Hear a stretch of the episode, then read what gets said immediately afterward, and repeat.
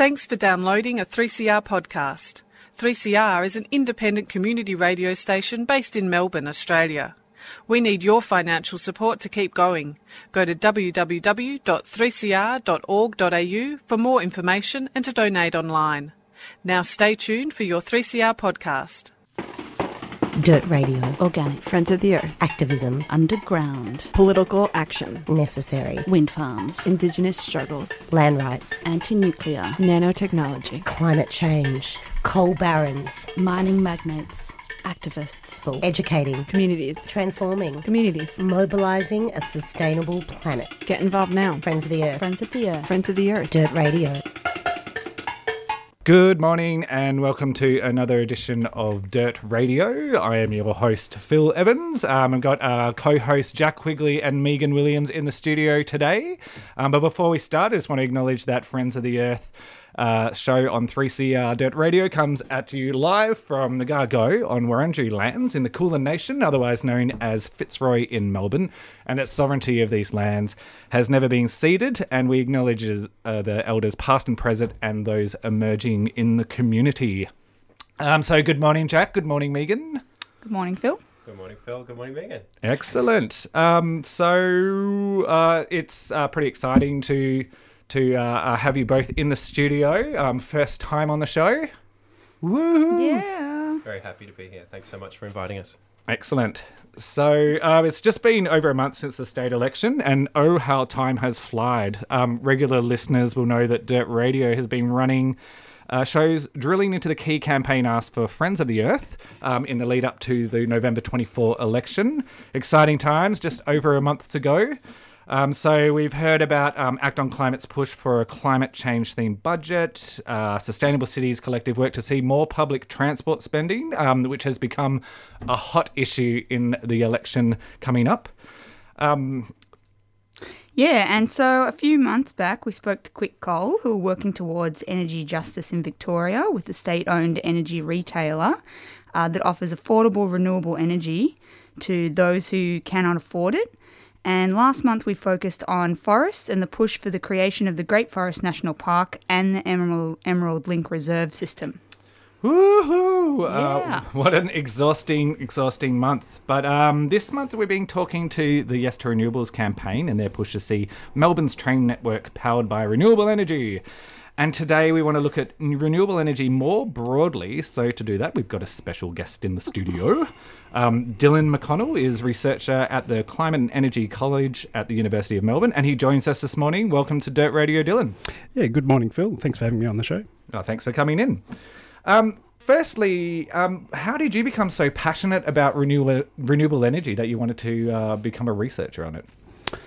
Well, it, it probably goes back uh, many years now, probably close to two decades. Um, when, uh, yeah, so I grew up on a, a, a farm in regional New South Wales, and uh, I got very interested in a particular technology called solar thermal because it was very hot and uh, dry where I lived, um, and I think I, I made my mum a, um, a, a watering system for a garden, and uh, I managed to burn myself because of the the temperature that the water uh, got to when I was making this, and, and I sort of thought, oh, there's something in this this renewable energy stuff, I think, and from that sort of sparked my interest in that, and in fact, that sort of set my entire um, the trajectory of my, my, my career, I guess. I started studying solar thermal at Melbourne Uni, or the closest thing to it, uh, that was chemical engineering, and then um, I got involved with Beyond Zero Emissions, and it soon became fairly apparent that the technology wasn't necessarily the biggest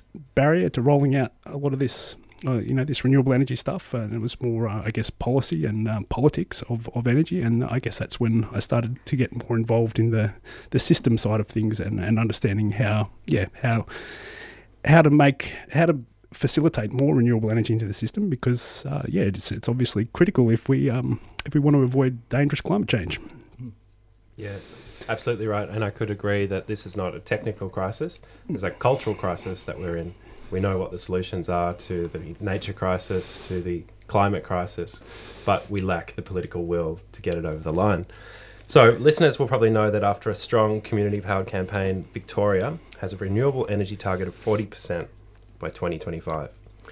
How does that campaign sorry, excuse me, how does that compare to what is happening around the country and on the national stage, Dylan? Well, certainly very favourably at the moment because there's not really much happening at the national level at all. In fact, it's it's really quite um, you know initiatives like the VRET, the Victorian Renewable Energy Target, as well as the um, the ACT scheme. The, they have also a reverse auction, and and also um, uh, the state government in um, Queensland have a Queensland Renewable Energy Target, and it's really um, these sort of yeah uh, state jurisdictions that are really, I guess, holding the fort when it comes to renewable energy and and climate policy at the moment. In fact, many of the states have um, uh, climate targets by 2050. I, I think Victoria has a, a legislated climate uh, emissions uh, goal or, or target of uh, zero emissions by 2050, and uh, I guess they've really, really filled the void that has been left at the uh, the national stage.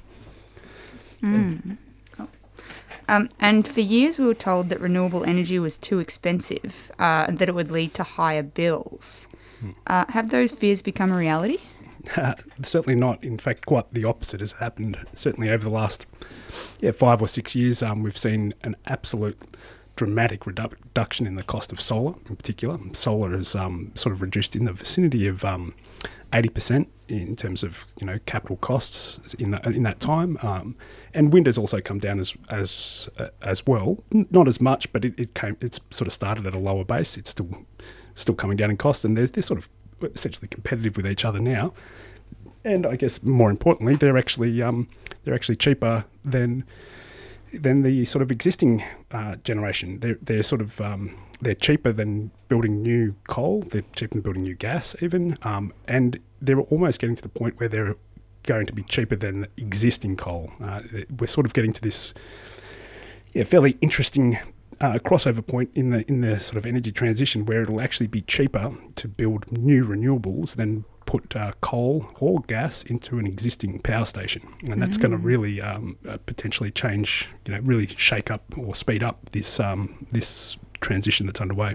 Sure, I've heard um, proponents of clean energy and uh, climate change action talk about nuclear as an option in Australia. I mean, you mentioned that uh, that renewable is uh, looking to be cheaper than uh, coal and gas infrastructure. How does it compare to nuclear infrastructure? Well, I guess the first thing to understand about nuclear in Australia is that it, it's it's illegal, and and I think you know the the timeline for even you know potentially building a, a nuclear power plant is probably 15 to 20 years in Australia, and that's sort of not really on the timescale we need to, to act in terms of in terms of climate. And you know, we because because renewable energy is quite um, you know modular and and uh, sort of relatively distributed and decentralized, you can actually install in the, in that same 15 years you'd install a hell of a lot more renewable energy than you would of a nuclear plant.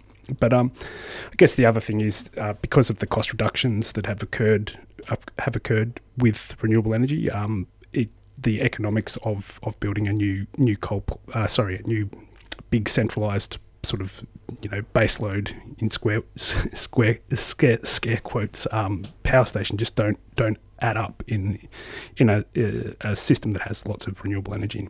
Yeah, for sure. So, a renewable energy system grid would that lead to a more decentralized kind of power network than what we see currently in Australia? That's that's that's where we're sort of heading. Um, it, I mean, there's sort of I guess there's multiple schools of thoughts on whether we'll end up in a, a highly distributed, decentralized system or a sort of sort of like a central, semi-centralized system, sort of like what we have now, but with large-scale renewable energy. I think in reality we'll end up with a mix of that. Um, but the the nature of renewables means that we can end up with a mix. Um, I mean, we, we can't have a you know a, a coal-fired power station on our roof or, or a gas-fired power station in the backyard. Uh, um, that's you know that's just a limitation of that technology, and that is not the same for, for solar and wind. We've I mean we've we've seen a couple of um, community-owned wind farms or you know wind farms that have community participation. We obviously have a hell of a lot of rooftop solar around the country and in Victoria. Um, you know, people basically participating in the energy transition in a very direct way, um, and that's just not possible with those other sort of centralised large resources.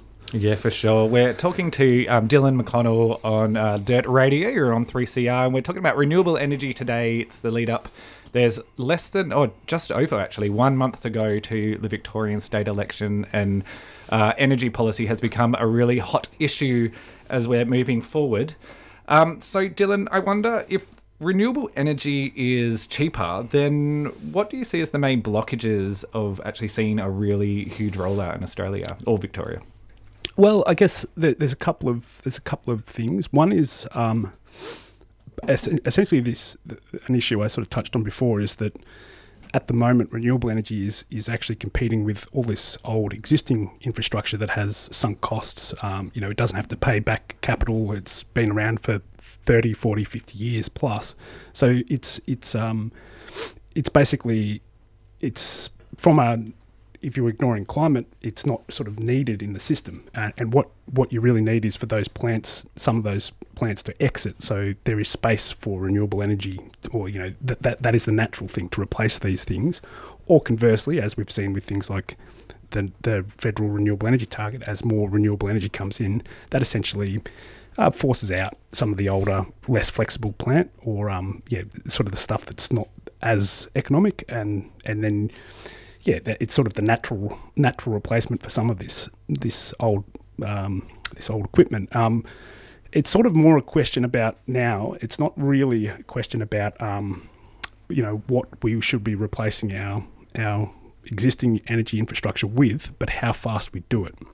Um, so we could probably do nothing from a climate policy perspective and end up with a fairly, you know, maybe 80, 90% renewable energy in 50 years' time that's probably not fast enough in terms of actually avoiding, you know, two degrees or 1.5 degrees of uh, climate change. So it's more a question of speed now rather than the, well, that's how I see it anyway, more question of speed rather than the actual end result. Um, and yeah, so the, the barrier is, the barrier is not so much that it, it, I don't think the technology really needs to come down in cost that much. It just needs to basically have, there needs to be some kind of, leadership. yeah, yeah, yeah. So, some kind of yeah coordinate or some kind of plan or some kind of um, policy to actually speed up this or you know to manage this this transition. Um, in a, For the average punter out there, how do they get access to seeing that vision of a, of a future grid in Australia that um, manages our climate crisis by rapidly um, transitioning to a just renewable um, powered account- country? Um, I guess there's there's one a, a kind of good example is actually looking at what's happening in South Australia at the moment. You know, we, we've seen we've actually seen um, uh, basically the they had a brown coal fired power station there, or they had two actually, and they've essentially been uh, forced out by by renewable energy, um, by wind power in particular, and they're now now essentially.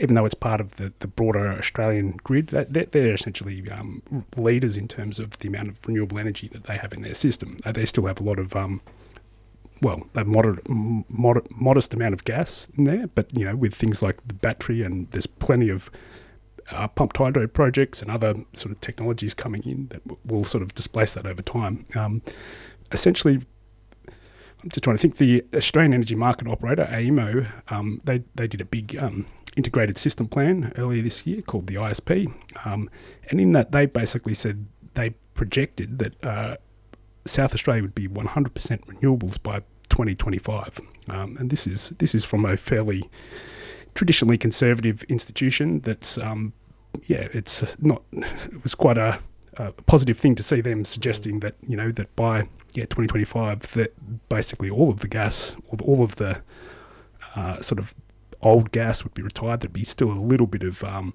sort of uh, peaking generation, but it wasn't used very much, so that practically all of the all of the system is provided by uh, renewable energy. And I did I did hear the head of uh, AEMO on on radio on the um, on the ABC maybe one or two or three weeks ago, and she was clearly outlining that we we can meet the Paris commitments, um, and we just need a plan that's in place at the national level. So that's great to hear from an institution like that. Um, but what do you see more broadly as the next steps for getting more renewable energy in Australia? Ooh, that's a that's a good question. I guess I think there's some there's some sort of enabling infrastructure that needs to be thought about, and, and, and this sort of comes back to that question about whether we want to have a highly distributed system or a more centralized system. Um, you know, if we do want to have a more uh, yeah, as- I, I guess a bit more centralized system. We need to think about transmission systems um, because building large renewable energy projects, um, you know, whether it's wind or solar, you know, whether that's in uh, outback New South Wales or or, or even northwestern Victoria. Um, you know, this is actually an active issue at the moment. Is how how do you there's there's sort of more renewable energy projects than there is transmission capacity to actually uh, build them. So basically, project developers are being turned away because the the, the grid is full, so to speak. Um, so there's there's you know that that m- might mean yeah more investment in transmission lines, but it al- also could equally mean more investment in uh, yes more uh, smaller scale distributed generation, sort of closer to to load centres, which also has you know it might need uh, some more battery storage or other forms of storage. Um, or, or flexible uh, renewable energy generators, sort of like I, I guess one of the not issues, but one of the, I guess, the design features of, of all the the um, renewable energy policies so far have been that they build the cheapest renewables, um, which has been wind and solar. Now that's great for getting us a lot of the way towards our emissions reductions goal, but we still need other stuff, whether that is storage, whether that is concentrating solar thermal, whether that is biomass, which has its own issues, whether that is uh, what else? Geothermal. There's there's there's a whole range of technologies that can provide that sort of balancing uh, role that is currently basically provided by hydro and gas. But we need to think about ways that they are incentivized, um, not just wind and solar. Yeah, sure. Um, there are a lot of new technologies that are being explored in Australia. Um, one of them rings to mind in South Australia, the underground coal gasification disaster. After we saw like a, a huge amount of water contamination and ground contamination up in the experimentation in Queensland, leading to a ban. Um, how on earth are these technologies supposed to a compete with renewables in terms of safety and like what is the mentality of That's a good question. of the uh, the people who are allowing these these things to go to go forward. I mean, it just seems insane. I have no idea. I, and look, particularly after the experience in Queensland, that seems um, particularly a, an interesting direction for South Australia to be to be looking at. Um, yeah, I, I mean, from from a climate perspective or from an environmental perspective, it doesn't make um, a great deal of sense. but yeah, Understatement. yeah. yeah, for sure. And the Yes to Renewables Collective at Friends of the Earth have been putting pressure on Pollies to power Melbourne's train network with renewable energy. Uh, is that possible? Uh, yeah, absolutely, and I, I, I really like this um, this idea because what a big sort of issue in, in Australia is that um, well, yeah, particularly in Australia is you know our debate around climate policy has been consistently narrowed over time. Um, so you know we we had a, a carbon tax that was applied to you know a, fairly large part of the economy. Then then we as we've gone through the various iterations of um, the government, um, we've gone to an energy sector policy only. Then we went to a NEM sector energy policy with the National Energy Guarantee. So the National Energy Guarantee actually uh, wasn't actually um, national at all. It only applied to the eastern seaboard. So there was actually, you know, Western Australia and and, and um, Northern Territory were not weren't actually covered by the National Energy Guarantee. So we've c- continuously been focusing in on a you know public discourse sense on an increasingly smaller part of the system, and you know to the point that we're talking, you know, electricity is.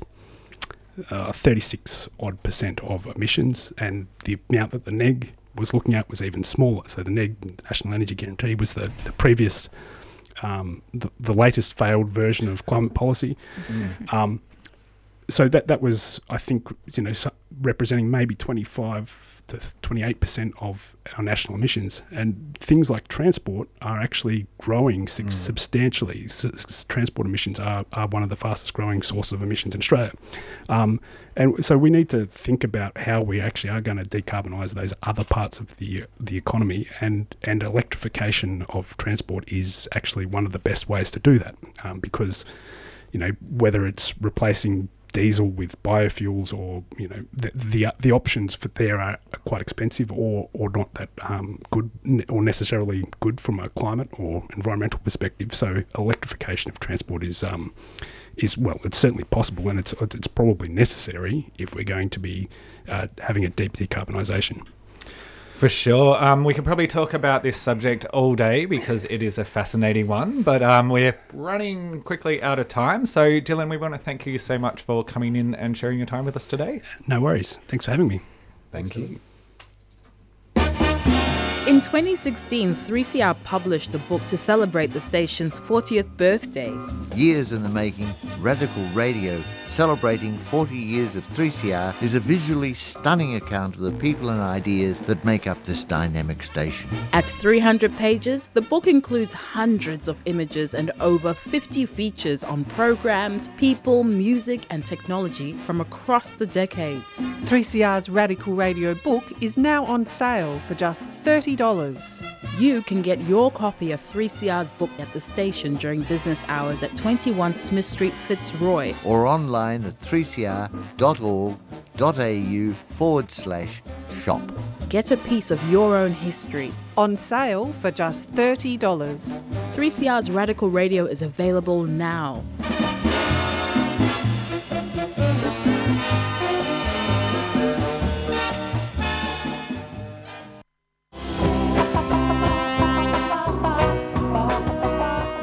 Love our 3CR Radical Radio t shirts, and so do we. They're a bargain at $20 for adults and $15 for kids, and come in black, white, grey, and a cool light blue. To nab one of these beauties, drop into the station at 21 Smith Street or order by phoning 9419 8377 or you can visit us online at 3cr.org.au forward slash shop. Come on, you know you want one.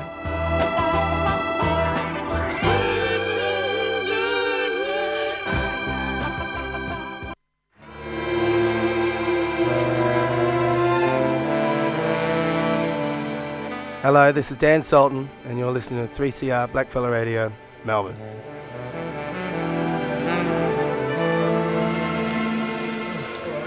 You are on 3CR. This is Dirt Radio. Um, we've had a great show. We've just been chatting to the wonderful Dylan McConnell, who is a climate and energy researcher at the University of Melbourne. Don't forget, if you missed the show and you're just tuning in now, you can always catch up with a podcast at 3cr.org.au forward slash dirt radio. And whilst you're there, jump on and subscribe as well because you know, this is your station. It's all about community. Um, subscribers not only um, help keep fantastic shows like Dirt Radio on the air, but also um, subscribers can come in, uh, be part of the station, be part of the decision making. So, really jump on and subscribe. And if you want, you can always call the station on 03 9419 8377. That's 03 9419 8377 and become a subscriber. Of course, Yes to Renewables Collective meet every Tuesday at Friends of the Earth, and you can get involved by coming along to 312 Smith Street. That's 312 Smith Street, Collingwood, at about 6:15 p.m. About 16:15 p.m. 6:15 p.m. and you can join in. But as always, there's so much that's going on at Friends of the Earth. What's coming up? Uh, so, coming up at Friends of the Earth, uh, we have a wine fundraiser uh, for the ACE Anti Nuclear Collective. My favourite wine. yeah. You can buy six bottles of wine and also support um, stopping nukes and uranium mines around Australia.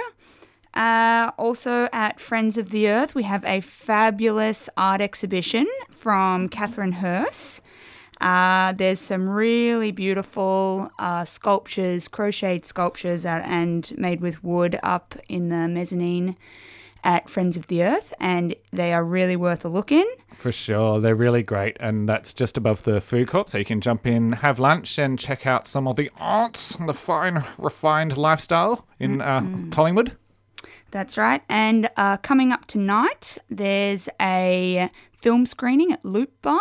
We're screening Water is Life, the documentary about to stop fracking in remote communities in the Northern Territory, followed by two drag shows from uh, Fox Fluger and Discophoria. It's a fundraiser for the River Country Collective. Oh, one close to your heart, I know, Megan. yeah, it's going to be really great, so everyone should come along. Excellent. 8 p.m. at Loop Bar. Cool.